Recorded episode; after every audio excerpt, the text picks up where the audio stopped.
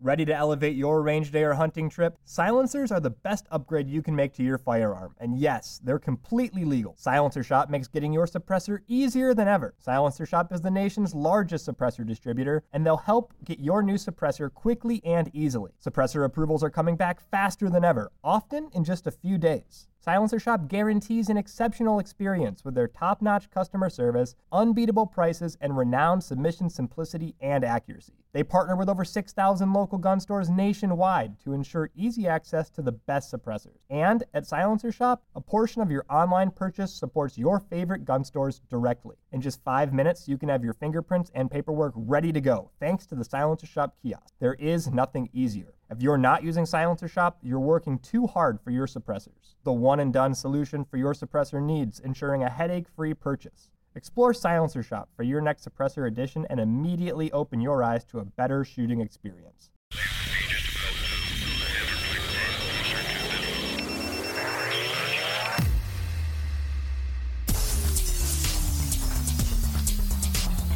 It's Wednesday, October 18th.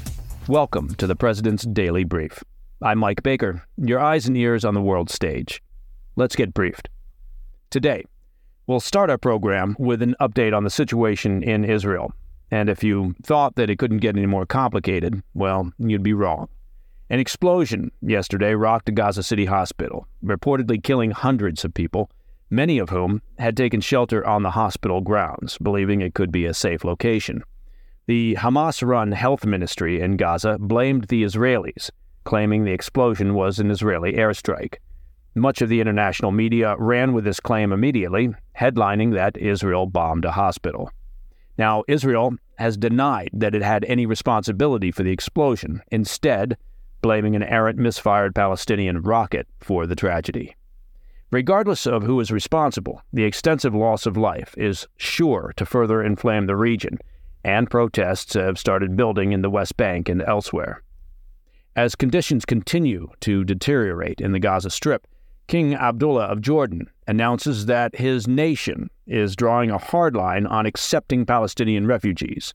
I'll explain why Jordan, Egypt, and other surrounding nations are closing their doors to hundreds of thousands of people seeking refuge.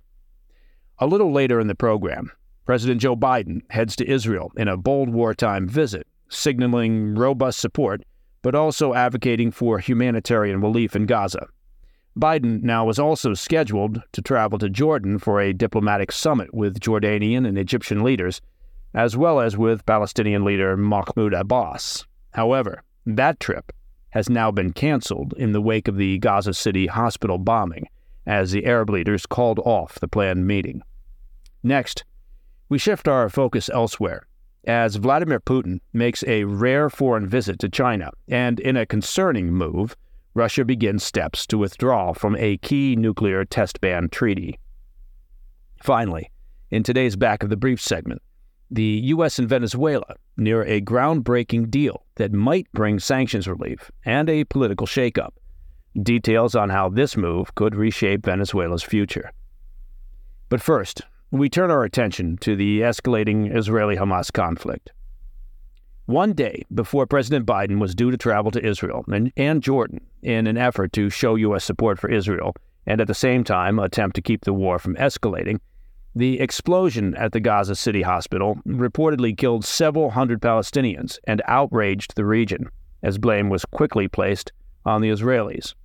Regardless of who turns out to be responsible for the explosion at the hospital, it is a shocking and tragic loss of life in a week and a half long conflict that has tested the limits of what brutality can look like. If it turns out that Israel is responsible, it will significantly ratchet up already growing condemnation of the nation's response to the horrific Hamas attacks that kicked off this war.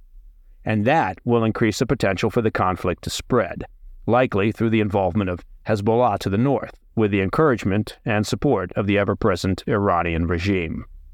Now, if it turns out that the explosion at the hospital was caused by an errant Palestinian missile, as claimed by Israel, the reality is, well, Israel will continue to face growing condemnation as the Arab world and much of the international media will dispute any findings other than it was Israel's fault.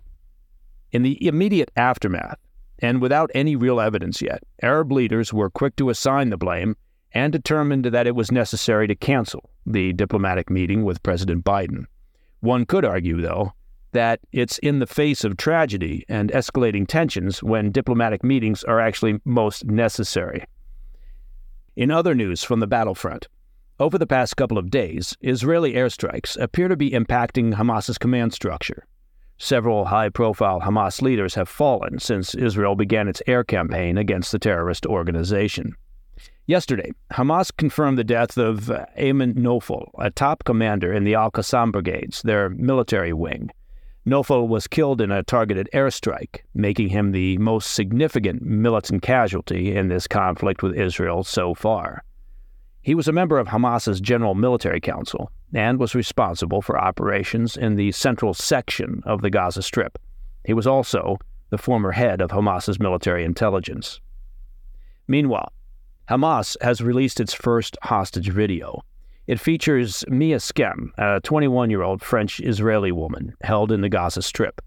During the brief video, Skem says she was injured and taken to Gaza, where she's been receiving medical care. Disturbingly, the sound of explosions echo in the background as she appeals to be released. As the IDF's invasion of Gaza continues its holding pattern, the situation within the Palestinian enclave remains dire and grows worse. As of Tuesday, the Palestinian Health Ministry reports that at least 3,000 people have lost their lives since last Saturday's attacks.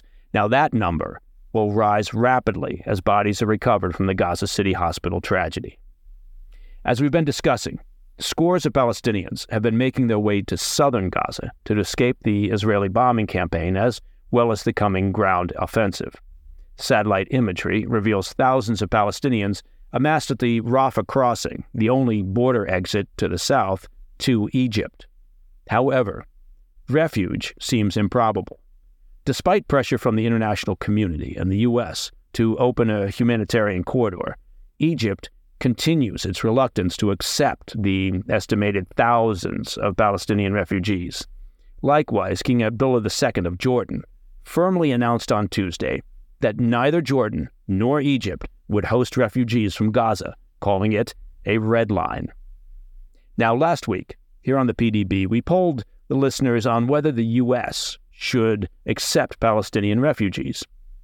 The overwhelming majority of you were against the idea with many of you suggesting that they should be resettled in Arab countries.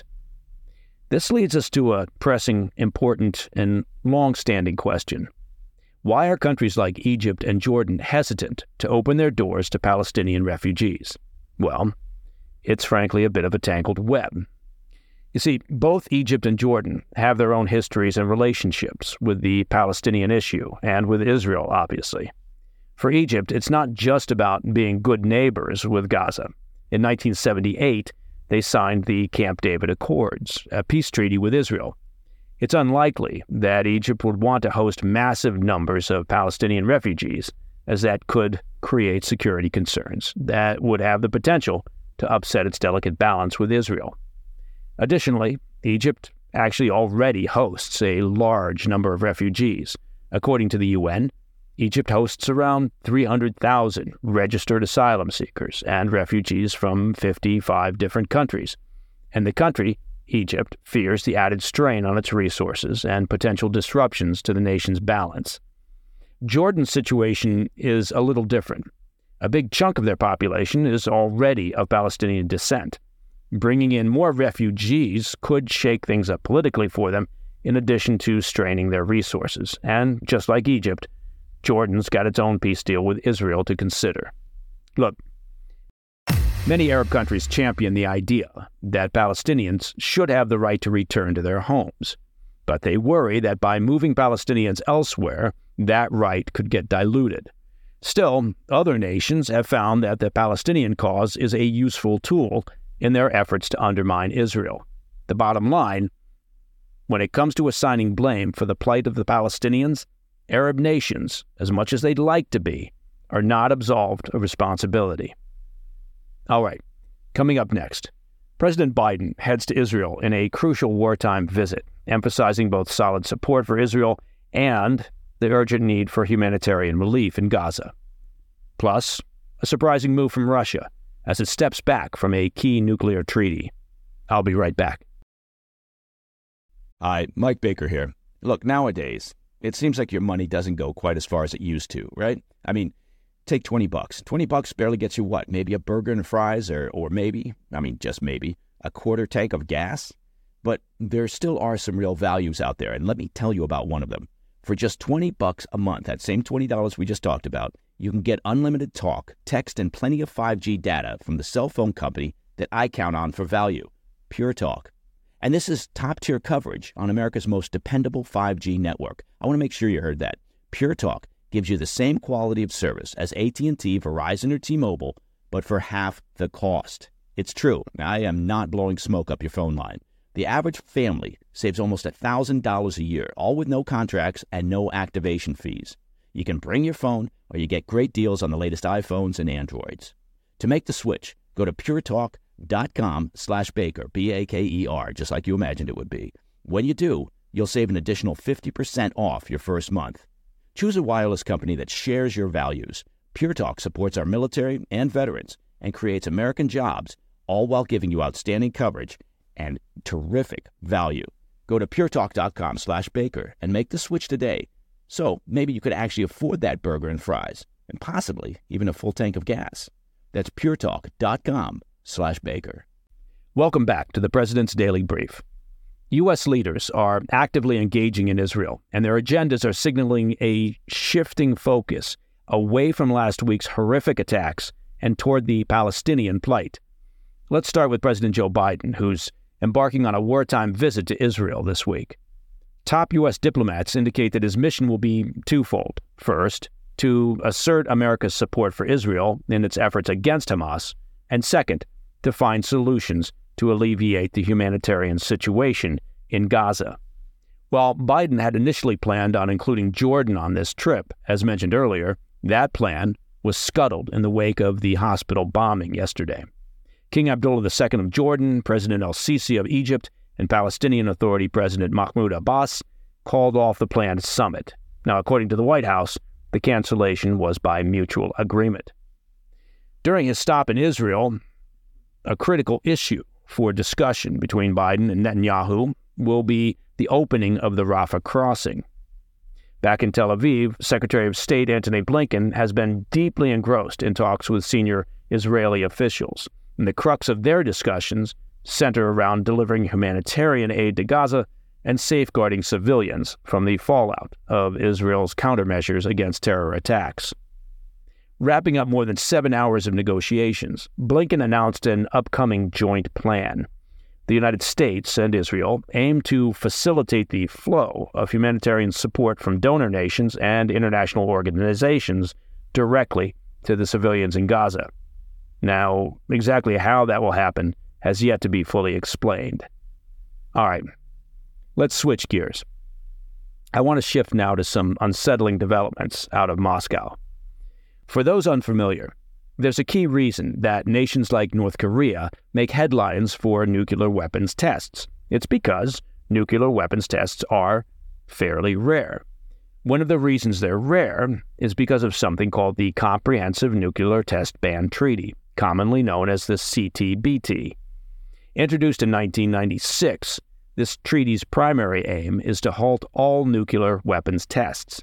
The logic goes that by halting the tests, it restricts nations from creating newer forms of nuclear arms, thereby reducing the risk of an arms race. Both Russia and the United States signed the CTBT in 1996. But while Moscow ratified the treaty in 2000, the U.S. chose not to. While the CTBT never fully came into force due to missing ratifications from some essential countries, it still held very important symbolic power. It played a pivotal role in ending the nuclear tests that marked the Cold War era. Now, here's the concerning part Russia has started the process to withdraw its ratification of the CTBT. In a move that caught many off guard, the Russian State Duma began a series of votes on Tuesday that are leading towards the treaty's deratification. But let's not forget, this isn't a first for Russia in recent days. Earlier in February of this year, they exited another critical nuclear treaty with the U.S., named New START, designed to limit nuclear warhead deployments. Now, this is a very important global development and one we'll keep monitoring. But if backing out of a nuclear treaty isn't disconcerting enough, well, did I mention that Putin is now in China, cozying up again to Chinese leader Xi Jinping? The two leaders, of course, took the opportunity almost immediately to criticize Israel and, by implication, the U.S. for the escalating crisis and growing number of fatalities. Now, the sight of Xi, who has basically led the CCP's efforts to exterminate the Muslim minority Uyghur population, shaking hands with Putin, who is neck deep in his invasion of sovereign nation Ukraine, the sight of them self righteously declaring that Israel has gone too far in its response to the Iranian backed Hamas massacre of 1,400 Israelis is, is what's the word I'm looking for? Uh, ludicrous. Yeah, that might be the word. I suppose uh, farcical also fits. Now, Putin is in Beijing for a two day Belt and Road Forum. 140 nations are expected to attend the event, which celebrates 10 years since the start of Xi's grand global infrastructure initiative. Xi's goal, well, is to establish a new international order that's not led by the United States and U.S. democratic allies. In that objective, Xi has an ally in Putin. All right, coming up in today's Back of the Brief segment, we move to Latin America and a potential breakthrough in U.S. Venezuelan relations. Could we see sanctions relief for the economically strained nation and banned opponents finally getting a shot at next year's election in Venezuela? I'll be right back. Recession and inflation are here. Gas, housing, and everyday goods are up, way up.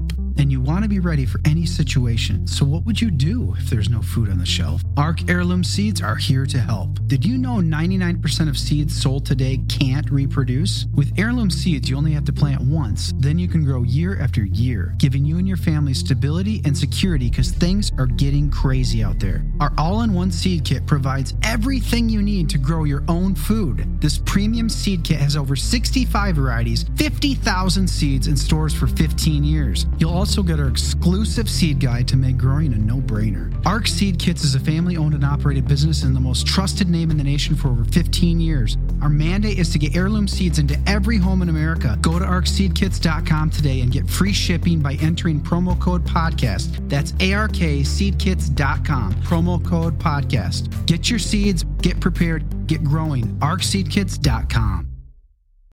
You're cruising down the highway, windows rolled down, tunes blasting from the radio. You're in the zone and living the dream. Suddenly, your car sputters, coughs, and throws a wrench in your whole day. Tow trucks, repair bills, the dream turns into a nightmare. Don't wait until car trouble steals your peace of mind. Visit CarShield now at carshield.com/carlson. For nearly 20 years, CarShield has helped millions of drivers avoid the stress of major repairs. They offer plans covering up to 5,000 parts and systems, from your engine and transmission to electronics and more, all for a low monthly rate that fits your budget. CarShield plans also include unlimited miles, 24 7 roadside assistance, and rental options. Get peace of mind now. Visit CarShield online at carshield.com/slash Carlson. Join millions of customers and contact CarShield now to save 20%. Visit carshield.com/slash Carlson. That's carshield.com slash Carlson. Visit now. Welcome back. In today's Back of the Brief, we turn our attention to South America, specifically Venezuela, a country that's been off the mainstream radar but has seen an intriguing development this week. The Biden administration has recently been quietly mediating negotiations between the government of Venezuela and the nation's opposition, and there's some buzz about a possible breakthrough on the horizon. This deal might offer Venezuela much needed sanctions relief, especially targeting its battered oil industry, in return for President Nicolas Maduro allowing banned opposition leaders to compete in next year's elections. However, not everyone's convinced. Some members of the Venezuelan opposition are already expressing skepticism that Maduro would genuinely uphold his end of the bargain. Now, it is good to see the U.S. government devoting time and effort to this region. For decades, the U.S. has either ignored or failed to give Mexico, Central, and South America the attention and resources necessary to create long term stability and enduring alliances. Over recent years, as part of the Chinese regime's Belt and Road Initiative, China has taken advantage of the U.S. inattention to the region in an attempt to increase their own influence and economic strength. So, while Maduro may have his own agenda and may not be the ideal negotiating partner, attempting to create a more stable and successful Venezuela for the long run, that's a worthwhile bet for U.S. and regional interests. And that, my friends, is the President's Daily Brief for Wednesday, October 18th. If you have any questions, comments, or story ideas, reach out to me at pdb at thefirsttv.com. I'm Mike Baker. I'll be back tomorrow. Until then, stay informed, stay safe, stay cool.